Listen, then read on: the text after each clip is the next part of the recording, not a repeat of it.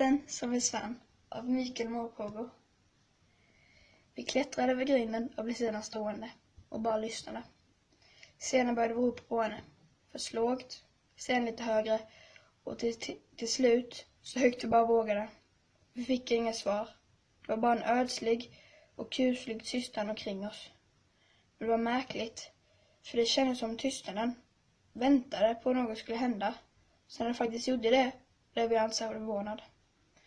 Plötsligt lyses himlen upp av orangea och gula blixtar längs hela horisonten och sedan kom ett dovt muller följt av kraftiga explosioner. Den ena efter den andra. På stranden, inne i byn, explosioner som närmade sig mer och mer.